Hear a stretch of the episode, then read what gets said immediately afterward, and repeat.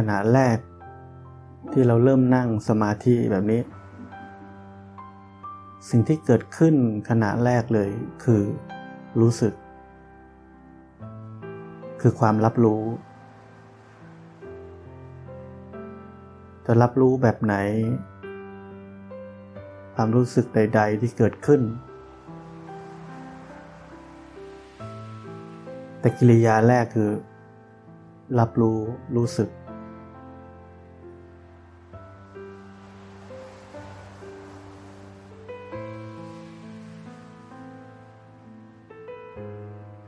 เป็นกิริยาเดียวของการปฏิบัติธรรม ส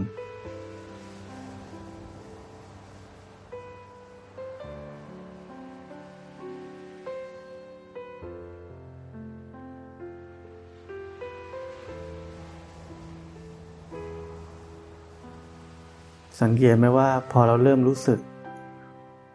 สำหรับคนที่ไม่เข้าใจหลัก จะเริ่มพยายามทำอะไรทันทีหลังจากนั้น เราจะคิดว่า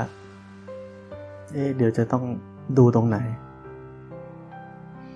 เอ๊เดี๋ยวจะต้อง ให้อยู่กับเนื้อกับตัวเท่าไหร่ เดี๋ยวจะต้องเห็นมันเป็นไตรลักษณ์ยังไง เรามีความคาดหวังในอนาคตตลอด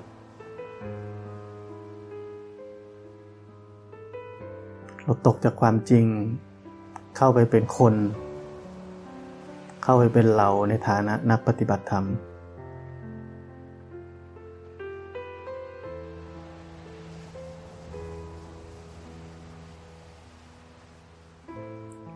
แท้จริงการปฏิบัติธรรมเนี่ยไม่มีคำว่าฝึก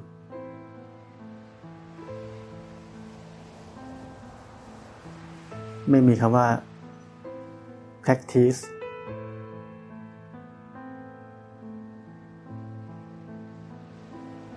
ไม่มีคำว่าต้องทำอะไร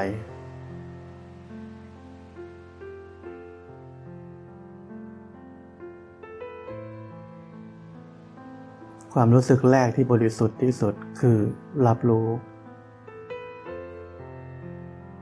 และเราอยู่ที่นั่น รับรู้ด้วยความบริสุทธิ์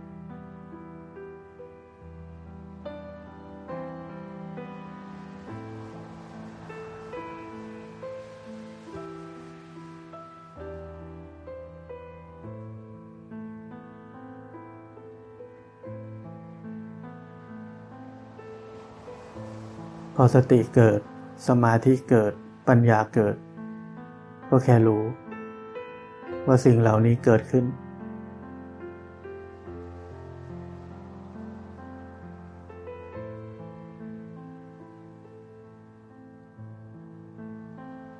เมื่อเราอยู่ในทาง ของชีวิตที่แท้จริงทำหน้าที่ ของตัวจริงของเรา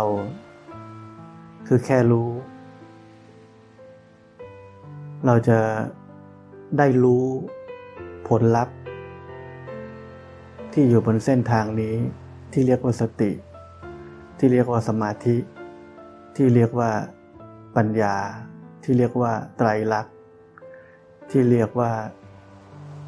อิทัปปัจจยตา เมื่อสิ่งนี้มีสิ่งนี้จึงมี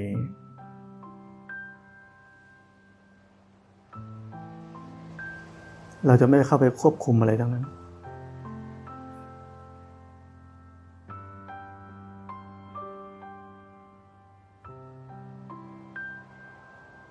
ธรรมะทุกอย่างจะถูกเห็น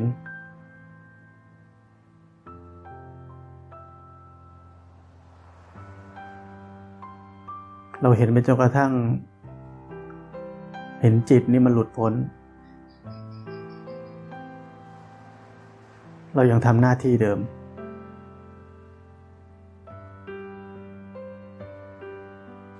เราไม่ได้ใครเยื่อนไปที่ไหนเลย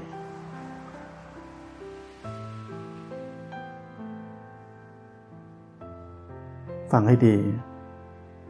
เราไม่ได้ใครเยื่อนไปที่ไหนเลย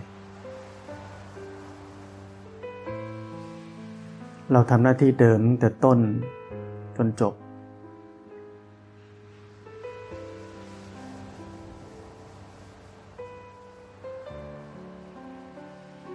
ถ้าเราตามกิเลส ตามความอยาก ตามอารมณ์ ตามความรู้สึก นั่นเราเคยเยื่อนแล้ว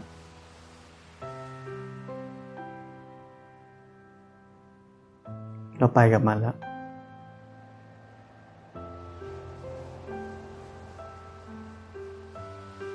เมื่อกิเลสเกิดขึ้น เราอดทนที่จะแค่รู้ ความอดทนนั่นเอง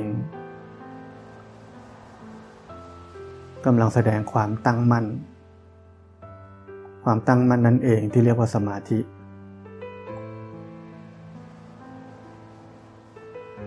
ขอแค่เราไม่ตามไป ไม่ว่าเราจะรู้สึกว่าเรารู้สึก เป็นแล้ว โดนบีบคั้นแล้ว ขอแค่เราไม่ตามไป ไม่ตามไปมากกว่านั้น ความอดทนนั้นจะก่อให้เกิดสมาธิ เขาถึงเรียกว่าตั้งมั่น คือเหมันเราเอาขาเราปักลงไปในทรายเลย คือกูไม่ยอมไปไหน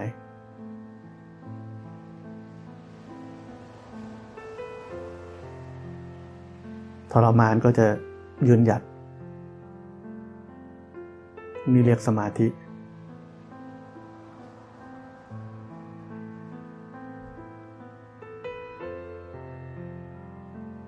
เพราะนั้นสมาธิเป็นผล เป็นผลที่เรารู้อยู่ เราทำหน้าที่อยู่ที่เดิมของเรา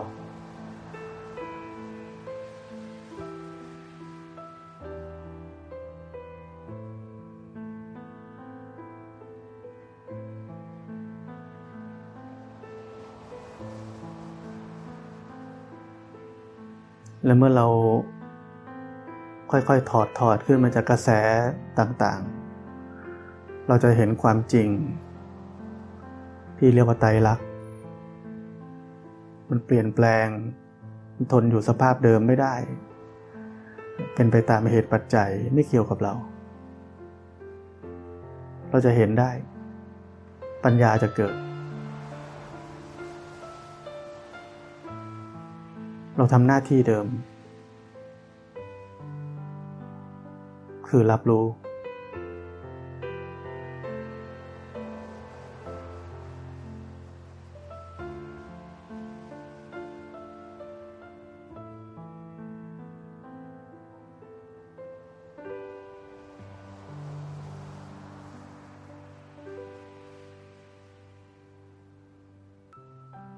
เพราะนั้น ความรู้สึกแรกของชีวิต ก็คือรู้สึก รับรู้ถึงความรู้สึก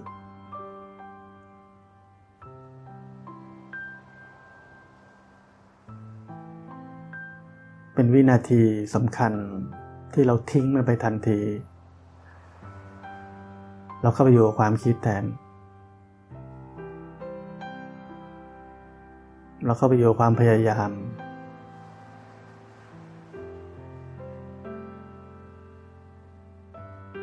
เราก็ไปอยู่ความคิดว่าต้องฝึก ต้องปฏิบัติ มีการปฏิบัติมากมาย ที่จะช่วยเรา เราตกจากวิถีแรกของชีวิตคือความรับรู้กิริยาของการรู้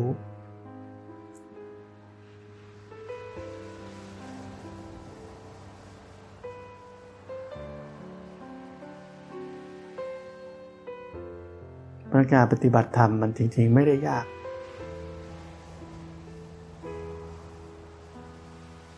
มันแค่ไม่มีใครบอกเราเฉยๆ มันเป็นสิ่งที่ทุกคนมีอยู่แล้ว กิริยานี้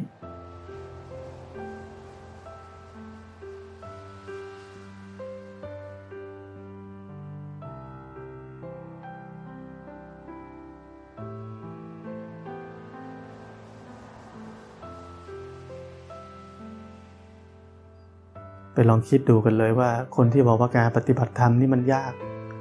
เพราะเราพยายามทำคิดว่าเราต้องทำอะไร ที่เหนือมนุษย์ธรรมดาจะทำได้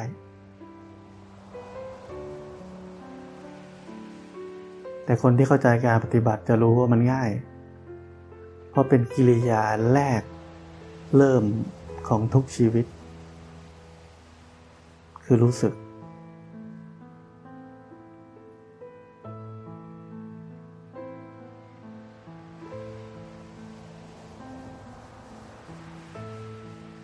มันมีกับเราโดยที่เราไม่ต้องฝึก มันมีอยู่แล้ว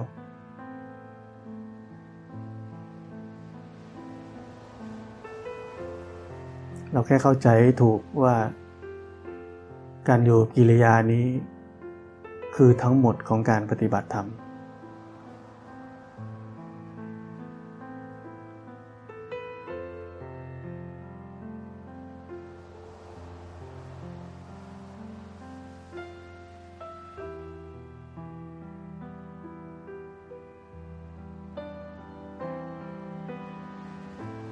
บางคนคิดว่างั้นเราไปทำอะไรก็ได้ คิดอะไรก็ได้เราก็รู้อยู่ เราไปทำตามความชอบ ความพอใจ ความยินดี ความอยากของเราอะไรก็ได้ เราก็รู้อยู่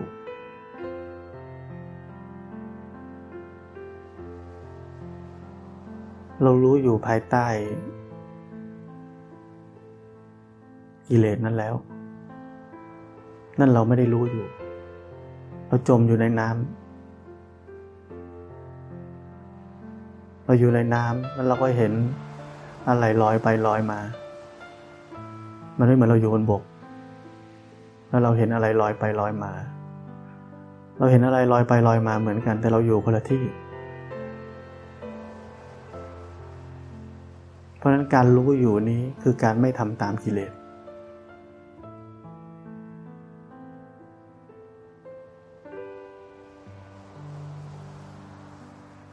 ไม่ทำตามกิเลสแปลว่าอะไรจิตใจนี่เป็นปกติอยู่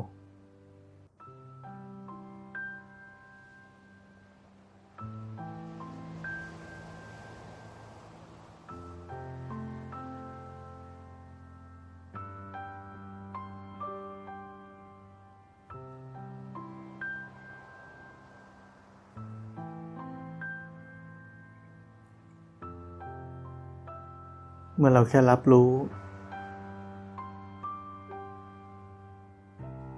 อยู่ที่รู้ ไปดูดีๆ มันเป็นอิสระ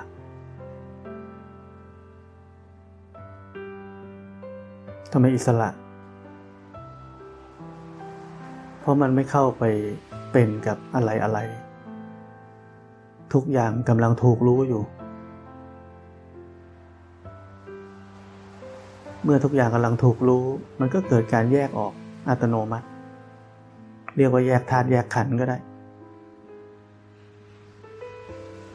จะเห็นว่าเนี่ยทั้งหมดภาษาที่เราเคยได้ยินมันเป็นผลทั้งนั้น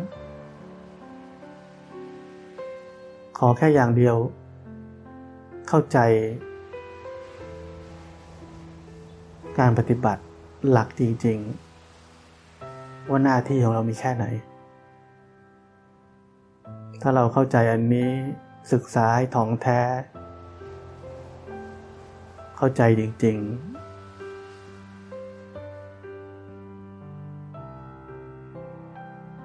เราจะเห็นว่า ธรรมะมากมาย ที่ถูกพูดกันอยู่นั้นเป็นผล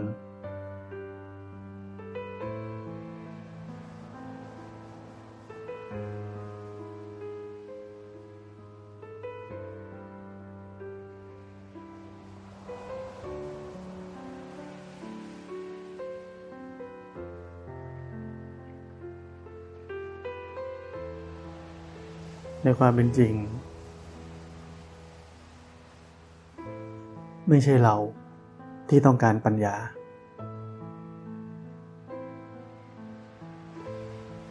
จิตนี้หลุดพ้นได้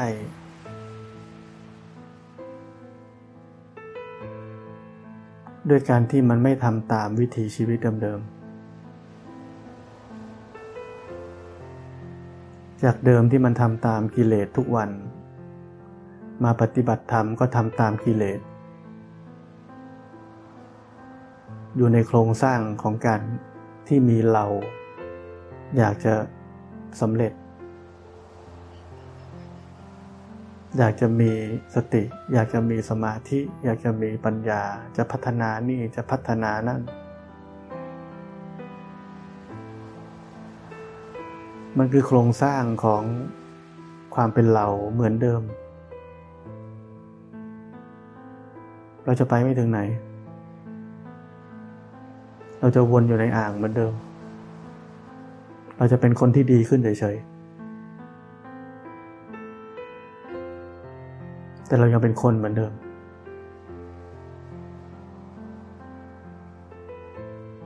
เราต้องเข้าใจใหม่เลยว่า การปฏิบัติธรรมคือวิถีชีวิตใหม่ จากเดิมที่เรามีเราในการจะทำอะไรเพื่อจะประสบความสำเร็จในชีวิต เปลี่ยน เปลี่ยนโครงสร้างของชีวิตใหม่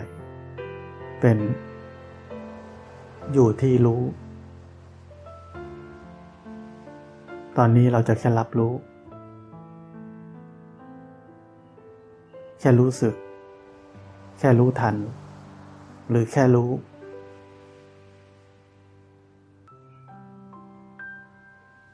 เราจะทำหน้าที่ของชีวิตที่ถูกต้องจริง ๆ แล้ว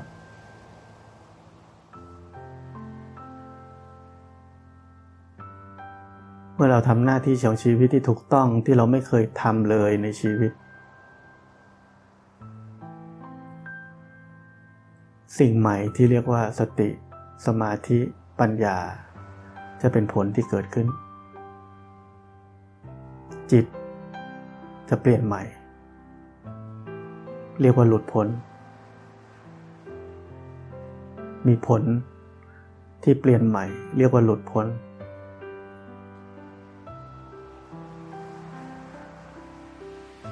เพราะนั้นเราต้องทบทวนตัวเองเสมอว่า เรากำลังใช้ชีวิต แบบเดิม โครงสร้างเดิม เอามาใช้กับการปฏิบัติธรรมด้วยหรือเปล่า ถ้าใช่ ก็รู้ไว้เลยว่าเรากำลังวนอยู่ในอ่าง ไปไหนไม่ได้ เพราะเรายังไม่มีสัมมาทิฏฐิ เรายังไม่เข้าใจ ว่าอะไรคือการปฏิบัติธรรมเพราะนั้นสัมมาทิฏฐิเป็นมรรคข้อที่สำคัญที่สุดก่อนที่เราจะปฏิบัติธรรม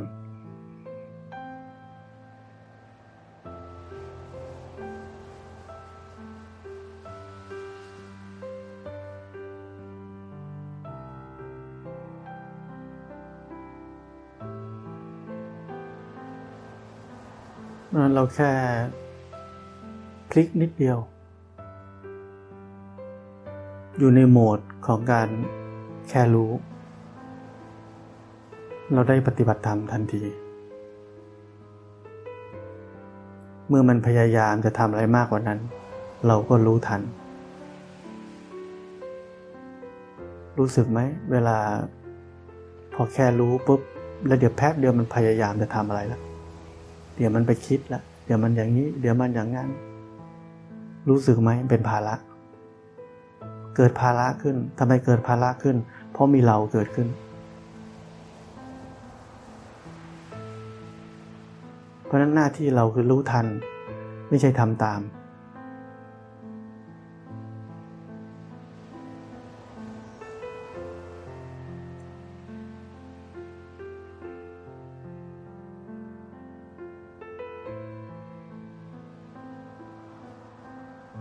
เมื่อเราภาวนาไป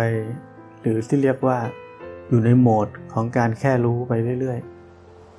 ๆ จิตนี้จะเปลี่ยนนิสัย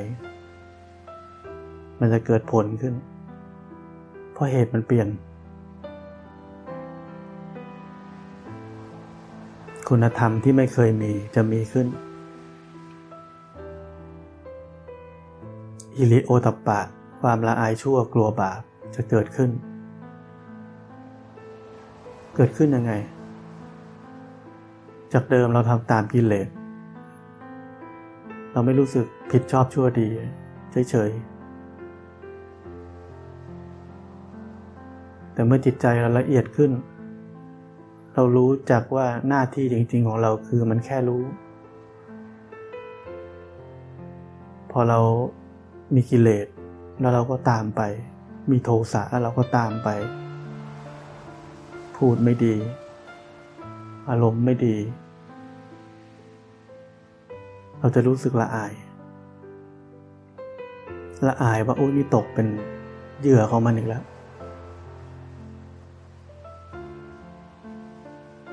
นี่เราหักห้าม ตัวเองไม่ได้ ไปเป็นทาสมันอีกแล้วละอายใจ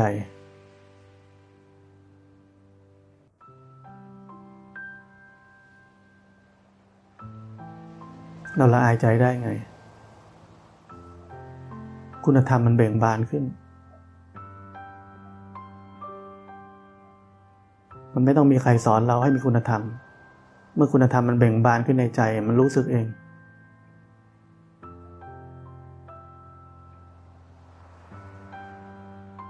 แต่คุณธรรมถ้าไม่เกิดขึ้นในใจให้ใครสอนเรามันก็ไม่มี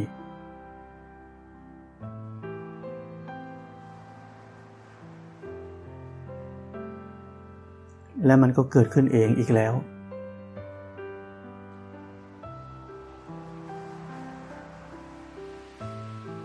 เราก็แค่รับรู้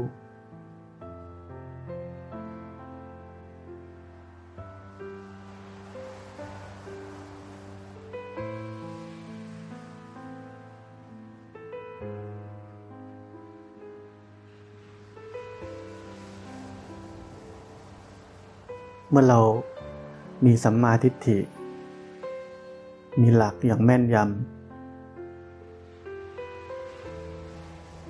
สังเกตดูที่ตัวเอง เราจะพึ่งตัวเองได้ สัจธรรมมันอยู่กับเราอยู่แล้ว ไม่ได้อยู่ที่คนอื่น เราจะไม่หวั่นพันพึงกับอะไรทั้งนั้น เราจะปฏิบัติผิดไหม เรามีสมาธิดียัง เรามีสติดียังเพราะเรารู้นั่นคือผล ไม่ใช่หน้าที่ของเรา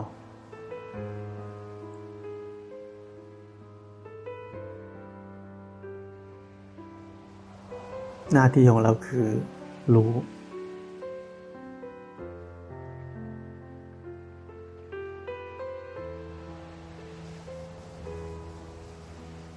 ลวงปู่ดูลเนี่ยเลยพูดว่า เราอยู่กับรู้ นี่คือการปฏิบัติที่สั้นที่สุดคำสอนที่สั้นที่สุด มันไม่ใช่วาทะที่ดู ลึกลับซับซ้อน ลึกซึ้งไม่ใช่ เพราะมันมีแค่นั้น พูดตามตรงเฉยๆพูดกันตรงๆ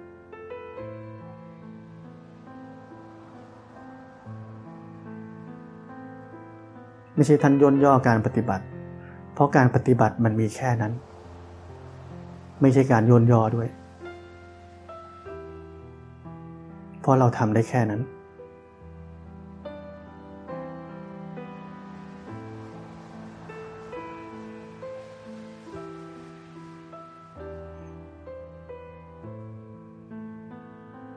แต่จะทำได้ดีแค่ไหน ใช้เวลา ค่อยๆ เราไม่ยุ่งกับผล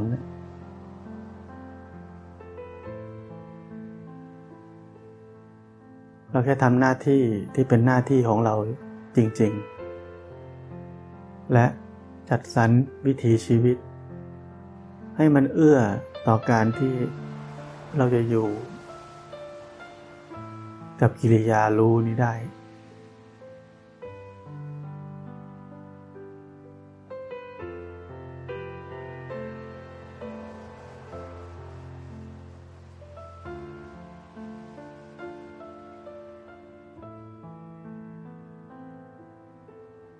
การที่เราปฏิบัติในรูปแบบ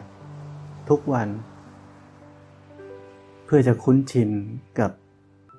กิริยาที่เรียกว่า รู้นี้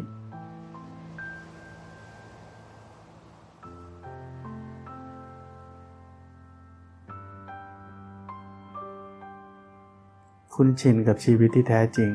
ที่มีแค่รู้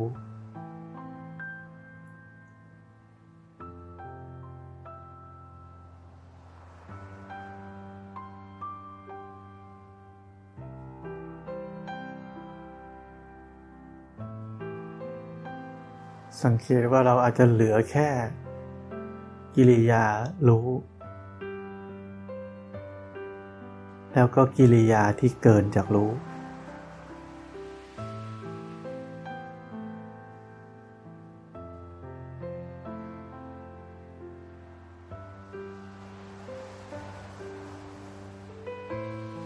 เราจะเหลือแค่รู้ แล้วก็รู้ทันกิริยาที่เกินจากรู้